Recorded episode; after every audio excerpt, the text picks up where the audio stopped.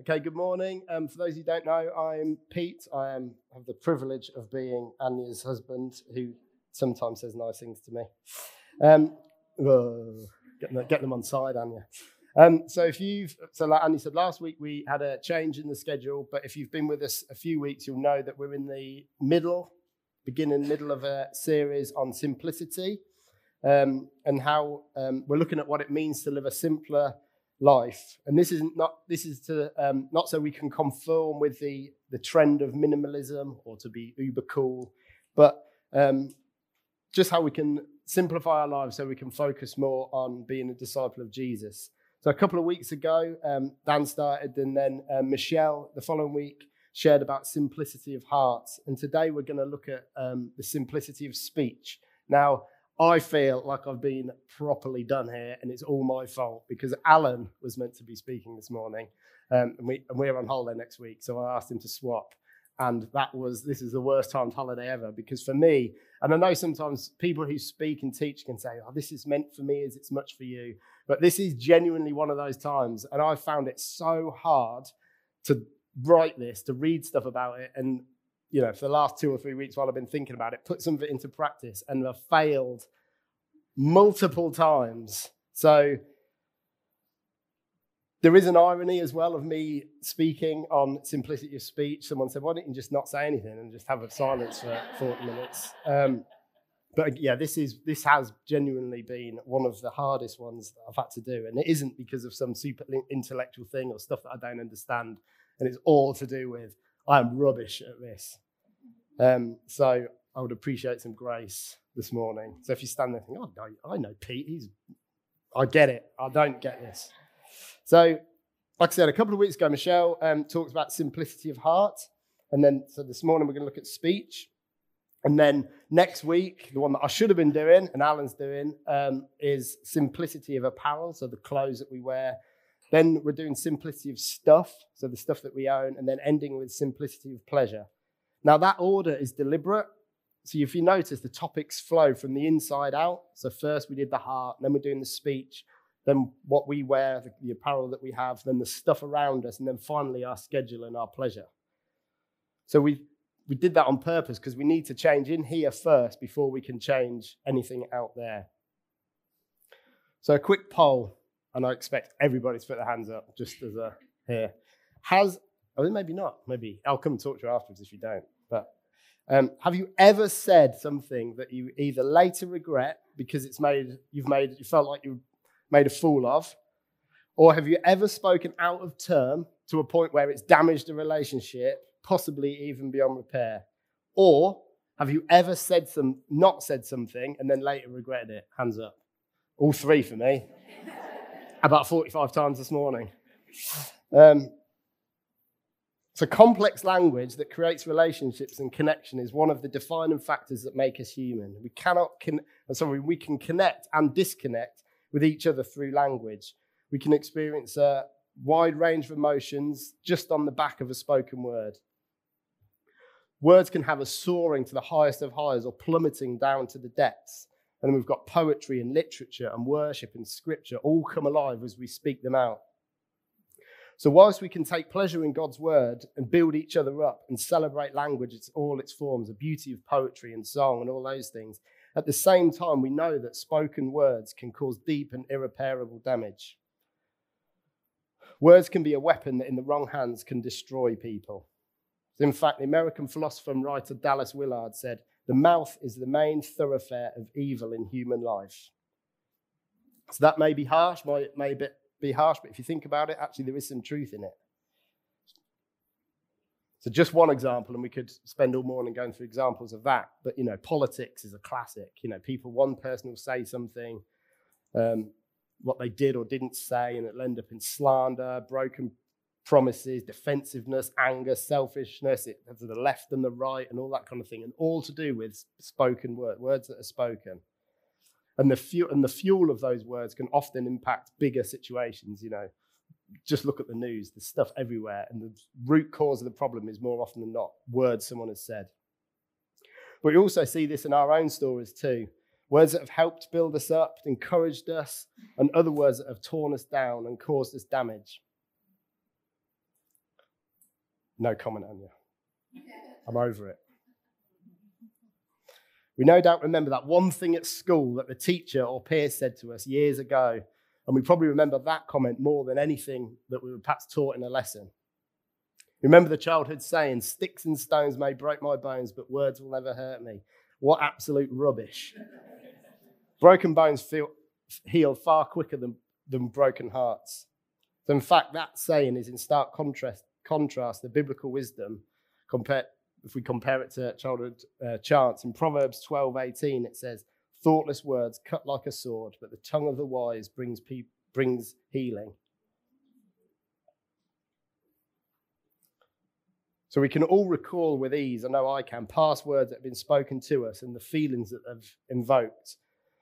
But before we all chip in and pay for a mass therapy session to get over that, we must also acknowledge that times that perhaps even this week, even this morning, even half an hour ago, our words may have not been used for good. A careless word may have slipped out, a passive aggressive comment may have stirred the pot, perhaps followed by an apology saying, Oh, of course I didn't mean it. But more often than not, we actually do mean it. Our words reveal a much deeper problem in our hearts, an anxiety perhaps or a stress. So as Jesus said in Matthew 12 34, for the mouth speaks what the heart is full of. Or there's an old saying that goes, what's down in the well comes up in the bucket. And it's true. The mouth speaks what your heart is full of, what's in your spirit. So in Luke 6, Jesus says that a healthy tree bears good fruit and an unhealthy plant produces rotten crops. So we have a choice. What plant do we want to be? Do we want to be the healthy plant or do we want to be the unhealthy plant? How do we want to be formed? Again, if you were here last week, um, as Anya mentioned, we, the bit I was talking on was this idea of counter formation, and it is something that we're going to be talking again on in, um, in July. Um, but the reality is, as I said last week, we're, we're all being formed by something, whether we like it or not, both consciously and subconsciously. But we do have a choice to stand out against the cultural norms and be formed into by something and someone else, and that person is Jesus. And often, when it comes to our words, our culture tells us that we can say anything we want. We're all entitled to an opinion. What you have to say matters. There is no wrong answers. We all have the right to speak out, no matter what the consequence.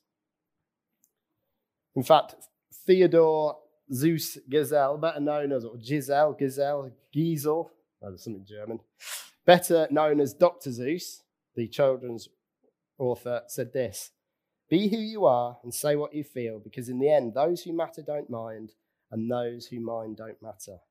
What a load of tosh. We love Dr. Seuss in our house. Well, I love Dr. Seuss. The kid, I'm trying to get the kids into it. I think, I think they do sort of, but I like it more. So it's no disrespect to him.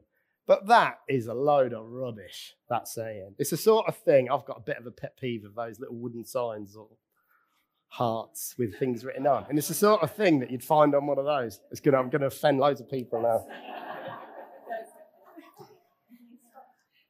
it's a bit of a thing in our house that we try and find the cheesiest ones that say, like, live, laugh, love, or sorry. The one that really gets me is the one. Okay, right, sorry. Come and ask me afterwards. No, no, sorry. Why have you got a load of hooks in your wall? There's nothing on. That's because we knew you were coming. Um, but it's just not true. We cannot say what we feel because if others take offense, it doesn't matter. It's not okay to use our words to say what we want without considering the consequences. So, what alternative does Jesus offer? What would it look like if our speech was to reflect the kingdom of God? What is the idea? What is this idea of simplicity of speech? So, simplicity of speech is a spiritual discipline. It's a way of being and behaving and interacting that brings us closer to God, but also reflects God in the world. But in this case, as I've said earlier, simplicity is, is far from being uh, far from simple, especially in a world that's full of noise. Everywhere we look, there's people saying things, we read, we read things. Everyone's trying to make themselves heard. Everyone's got something to say. Now, if we had a competition for the noisiest house in the church, I'm not a betting man, but I'm, all my money would be on our house because with three girls, two little ones and a bigger one, it can get loud, really, really loud. And they all have a lot to say. But this, what we're talking about here, is beyond audible words. It's just not just noise like that. This is the sort of noise that competes for our attention, our demands, the needs, our opinions, the loaded conversations. There seems to be a lot being said out there in the world, but not a lot of space for simplicity in that chaos. But Jesus calls us to walk a different path, to walk in simplicity and set a new way. So, simplicity of speech is simply a disciplined attempt to bring our speech into alignment with Jesus. It's a serious effort by those of us who choose to be followers of Jesus to take on his inner nature and then to manifest that out into our being. So, whether you're an external processor, whether you're an introvert or an extrovert, it's not it's not actually easier for one personality type than another. For all of us, this, is a disciplined attempt to manifest the inner nature of Jesus in our speech, to attempt to talk like Jesus. So, what does this look like? So, thankfully, Jesus has shown us loads of examples in the, um, in the New Testament. I obviously haven't got time to run through all of them, so we're not going to do that. Don't worry, dinner's not ruined. Um, but we are going to um, look at a few. So, if you've got your Bibles with you and you want to um, turn to Mark 12. It's going to be on the screen as well. So we're going to read from 4, 14 to 17.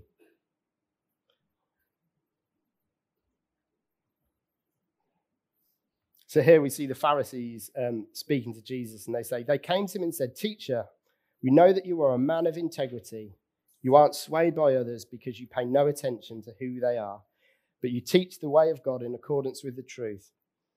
Is it right to pay the imperial tax to Caesar or not? Should we pay it or shouldn't we? But Jesus knew their hypocrisy. Why are you trying to trap me? He asked. Bring me a denarius and let me look at it. They bought the coin and then asked him, whose, then he asked them, Whose image is this? And whose inscription? Caesar's, they replied. Then Jesus said to them, Give back to Caesar what is Caesar's, and to God what is God's. And they were amazed at him. So Jesus used the simplest of tools and the clearest of prompts to direct the question back to those who were intending to harm him. He didn't get tied up in lengthy debate or complex explanations. He didn't get angry and call them names. He didn't retaliate tit for tat. He didn't come back and say anything like that. And this happens time and time again through the Gospels. So Jesus wasn't just clever with words, he was a verbal ninja. He knew what each person could receive and what they couldn't receive. Jesus was a master of relational dexterity. He knew when to rebuke and when to comfort. He knew when to go easy and when to challenge, when to teach and when to ignore and walk away.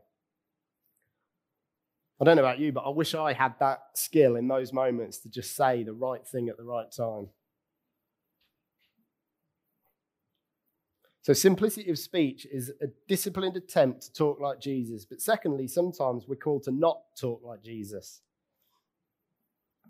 So, again, if you've got your Bibles, we're going to read Mark 15, 1 to 5.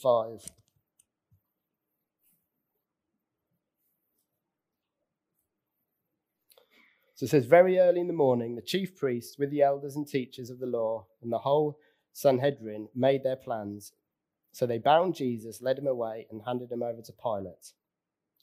Are you the king of the Jews? asked Pilate. You have said so, Jesus replied. The chief priests accused him of many things, so again Pilate asked him, Aren't you going to answer? See how many things they're accusing you of? But Jesus still made no reply, and Pilate was amazed. There's that word again, amazed. They were amazed at the silence, at him not saying anything. So we've just read in Mark 12 how we see that the Pharisees were amazed when Jesus said something, but just a few chapters later, we read that Pilate was amazed when Jesus didn't say anything. It wasn't by what he said, but what he didn't say, by just keeping quiet. Silence can be courageous, and this is the moment that highlights that. It can be a quiet act of rebellion. And again, Jesus chose not to engage.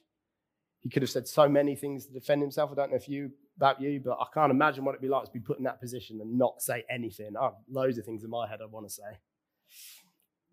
Things that were right, he could have said things, you know, anything he said would have been right, true, things that which would have been perfectly valid, very sensible things. But instead, he chose to keep silent. He, know, he knew his place. He knew the fight that he was about to have, and he demonstrated in that moment a deep trust in God. And no doubt Pilate would have seen many people come, been brought before him on their knees, begging for their lives. But there was something different about Jesus here when he didn't say anything. And Pilate was amazed. He marveled at that. Again, I don't know about you, but I'd love to know, I'd love to learn how to stay silent in certain situations, um, when to talk and when to be quiet, when to stand up for things, when to humbly step back and just trust God in that moment. But this all feels so hard. And like I said, this has been a really hard talk for me. This feel really hard to do. Um, but that's okay because the Bible has something to say on that. So in the book of James, it says we all stumble in many ways. And James talks about being the, the tongue being small and powerful, like the rudder of a ship and the spark of a fire.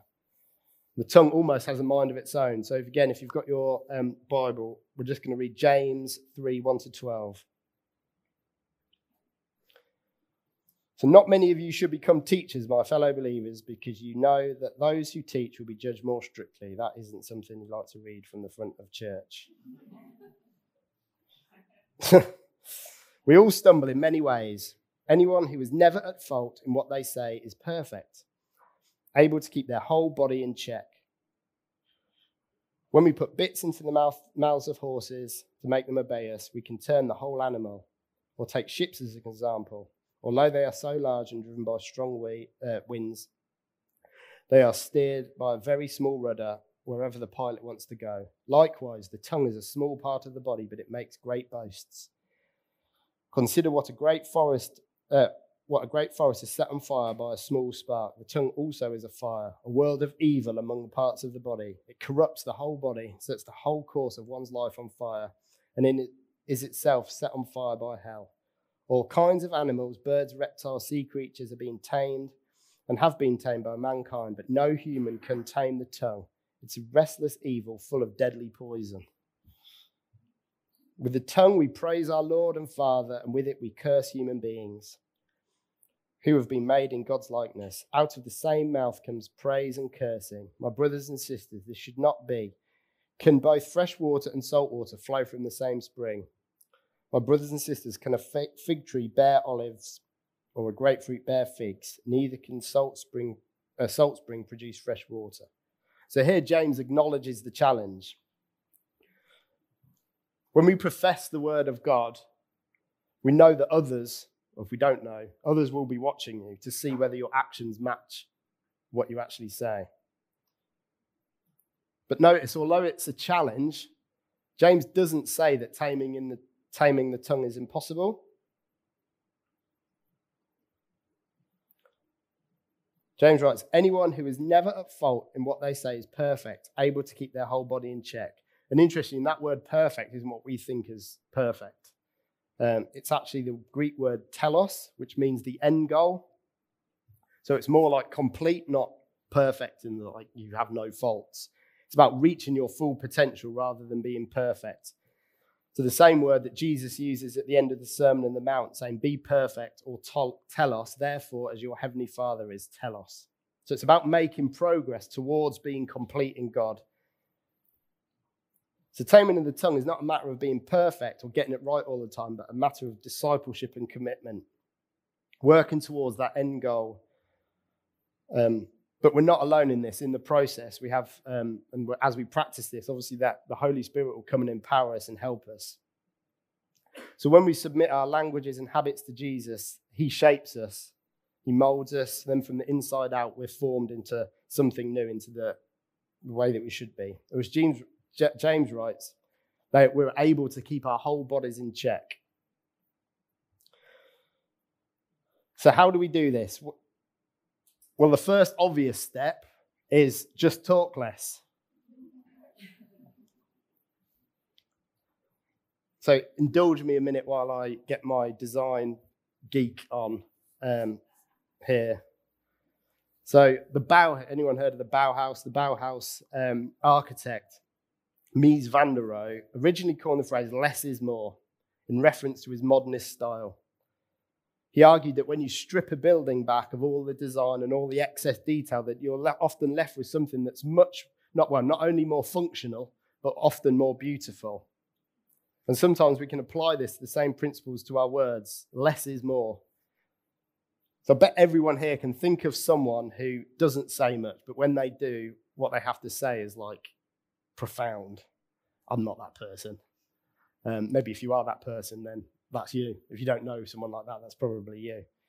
But the sort of person that when everyone speaks, oh, sorry, when they speak, everybody stops and listens and remembers what they said. On the flip side, we can get people who overtalk. And then people start to tune out and not listen to you at all. That happens in our house a lot. The kids are great at telling stories. But often, you know, if you've got kids and you say, What happened at school today? And they say, Well, nothing much. It's the opposite in our house. You ask Eleanor what happened at school, and 15 minutes later, she's still telling you every detail. And she'll say, Are you still listening? And like, No, sorry. so we have many reasons for wanting to talk. Sometimes we want to get something off our chest. We feel like we need to have our opinion heard. We feel like we've got the best idea to offer, something that needs sharing. Or as Anya confessed to me, and you should imagine that kid at school, she spoke, used to speak up in her class to um, ask questions purely to make sure that everybody else in the room understood what the teacher was talking about.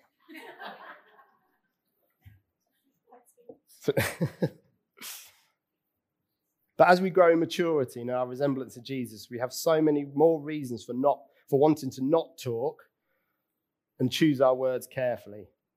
We need to make space for others to let creativity grow, to share experiences rather than taking the lead, to allow, allow others to reflect maybe in a moment of silence, to enable others to think through things rather than providing the answers, to encourage, to affirm, to build up. Or maybe we need to choose silence as a response to walk away from the things that we can get easily so entangled in. The gossip, the slants of truth, careless words. Maybe we just need to not say anything. So, again, I'm sorry, I'm going to get my design nerd on again here. I studied graphic design and typography at university, um, or as my supportive wife calls it, colouring in. Got a degree in colouring in. But when I was um, at university or art school, the, the, lecturers would always talk about this, this idea of white space in design. We'd learn to have confidence not to fill a page when you've got an empty page, not to just fill it with stuff. Um, we'll fill it with images and stuff. So white space in a design or in art, if you, once you've got it in white, sp- well, I won't get into white space too much, but trust me on this. White space allows the viewers to focus on the important things in that piece. So just as white space in design allows us, the viewer to focus on the key thing, I think the whole the same can hold true for speech. When we're quiet and listen, we can create space for other people's voices to come out. We validate other, other ideas by not stepping in with ours first. We build confidence and sense of place for each person by holding back. And when we listen and we ask questions and we make peace with the lull in the conversation or the silence, we can often draw quieter people out of their shells and discover the beauty of another soul. And then the reality is, some people just enjoy the quiet. So let's try and be people who, whose aim isn't to be interesting, but to be interested. And as you know, as most of you know, that isn't how it works out there. Social media is just a symptom of that. But what, if, what, if, what would it look like if we all just took more time to ask questions and listen? So, step one is to just talk less, but we don't want to throw the baby out with the bathwater.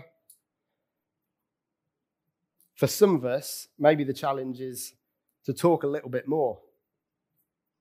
Being quiet in, in, in and of itself is not a virtue. You can stay quiet for all sorts of reasons in a conversation. Maybe because you're insecure, maybe because you're seething with resentment, maybe you want to, that's how you punish people by withdrawing. Maybe it's lack of confidence in what you have to say.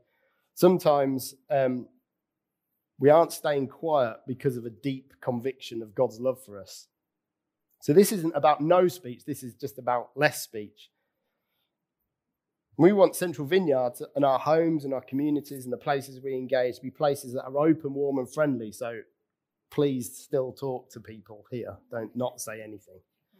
But we need, because we need to recognize the importance of small talk, the conversations about your week, the weather, activities, interests, because this lays the groundwork for transitioning into more serious, deeper topics which require a greater degree of um, safety.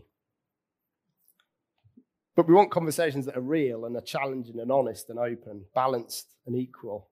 We want space for everybody to have their say and to play their part. We want, cult- we want a culture where our words are measured and meaningful. We want to use language that reflects our beliefs. If we seek to be with Jesus, to become more like him, and to do what he did, our speech is center to that because it plays into our actions.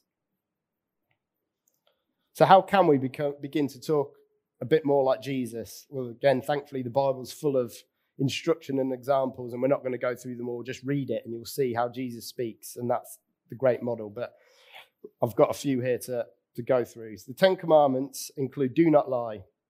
But Jesus expands on this when he taught in the Sermon on the Mount to include do not swear oath at all. Our speech should be plain and honest, a simple yes or no, no flowery language that hides the truth, no PR spin, no hyperbole, no exaggeration, just straight up truth. A yes and Jesus says a yes or no will do. And why do sometimes why do we lie sometimes? Well, often it's because um, it's our most basic survival instinct. It's we often lie because of fear.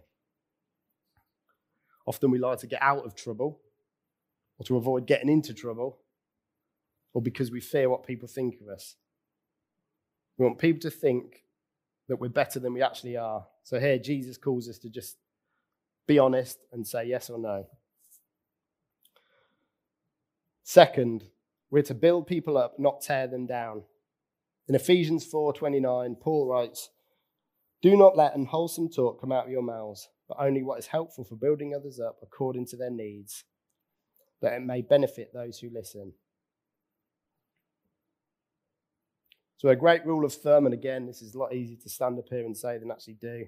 Before you say something, maybe we should stop and think will this build this person up? Will this benefit this person? Or will it actually, is it, am I, using this to vent?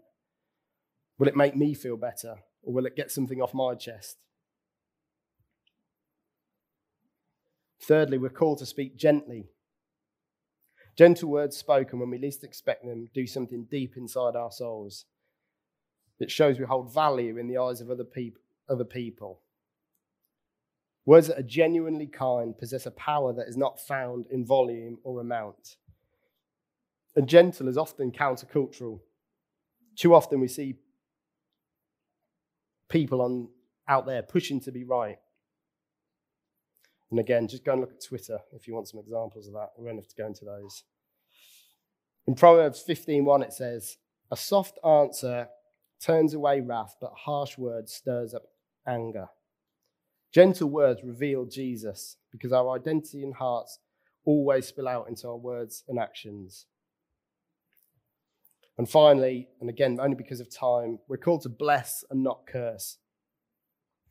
So again, in Romans, Paul writes, Bless those who persecute you, bless and do not curse. So to illustrate this, I have a video that we're going to play, and it's a short video. So we're going to play that.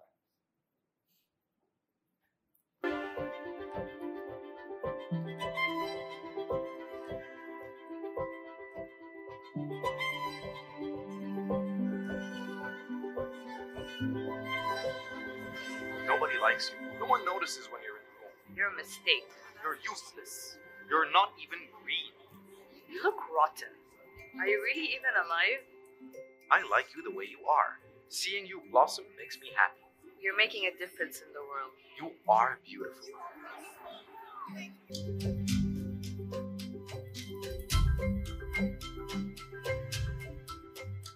As the weeks passed, I started noticing that the one that was being bullied uh, started kind of to droop.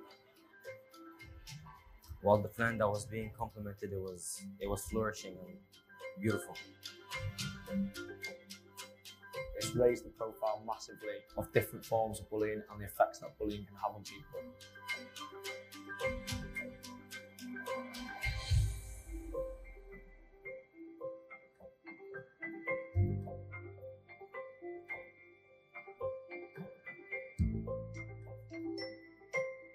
If it affects a plant, it can definitely affect other people. Oh, I should advert for a key there. I know, I'm sure there's some scientists in the room saying, well, that's not a proper experiment because there wasn't a third plant and that plant could have been diseased. So, and if you go on YouTube, there's loads of people saying that's a load of rubbish. But I think it proves a point. And even if it isn't true, it's a good illustration. Just like those plants, people, and especially those close to us, live up to or down to the words that we speak over them. Now, parents, I'm going to speak to you briefly. This is applicable for us, probably more than anybody else. For the sake of our kids, we have to de- develop this capacity to have the simplicity of speech. We have to tame our tongue for the sake of our kids. I don't think I'm exaggerating when I say their lives are ex- at stake. If you watch that video, their lives are at stake. Believe me, this is a lesson that I need to learn with a sassy three year old who uh, three has already given you that back. When we say things like, oh, you're a nightmare, or you're so naughty, or you you always do that, we're literally, and this is an exaggeration, we're literally declaring hell over them. If you aren't sure what words what the words you use, um, what impact it can have over your kids, then just if you've got an older child, just listen to them and how they talk to their siblings or you. No doubt they would have picked up some words and phrases that you say. There's a good example of this, and I won't tell you who um, who said this in our house. I'll let you work that out. But during lockdown, we caught Eleanor um, saying to Lottie more than one occasion, who was only 20 months at the time, "Give me some space. You're doing my head in." Again, I'll let you, I'm not going to say it's me. And I won't say it's Anya. I'll let you make that judgment. Answers on a postcard. But we're called to impart life with our words and with our speech. And the hope of the kingdom of God should be flowing from our lips. We're literally called to speak king- the God's kingdom over people. We need to remember that there's power in blessing, but also that there is negative power in curse. So as we draw to a close, and again, just in case you're in any doubt, I do not have this all together. I know, well, if you know me, you'll often know that I can interrupt, I can talk over people. If you were a fly on the wall in our house or ever been with our family in a public setting, you'll know that blessings don't always flow from my mouth. I can be passive aggressive, I can be sarcastic, I can st- overstep the mark with my words. For an introvert, I can talk too much. But I hope, at least for me, that um, what we've talked about this morning is a vision of the kind of person that we can be becoming Jesus. So, as a practical end to this talk, I'm going to give you all a little bit of homework. Maybe this coming week, we can all practice sim- simple speech. Maybe for those of us who talk a lot, maybe we can catch ourselves before we speak this week in a situation and just wait. Maybe if you would normally fill a silence, don't. Just sit there and wait and see what happens. I hate awkward silences, but who in the room may need that silence so they can find their voice? Or if you're the opposite and you don't say enough, maybe this week this is an invitation to speak up a bit more. Maybe in that moment that's going to get created by all the chatty ones. That instead of saying staying silent, you speak out something. Maybe you speak out a blessing. Maybe you're um, maybe God is calling you um, to speak his truth into that silence. So, should we stand and we'll pray?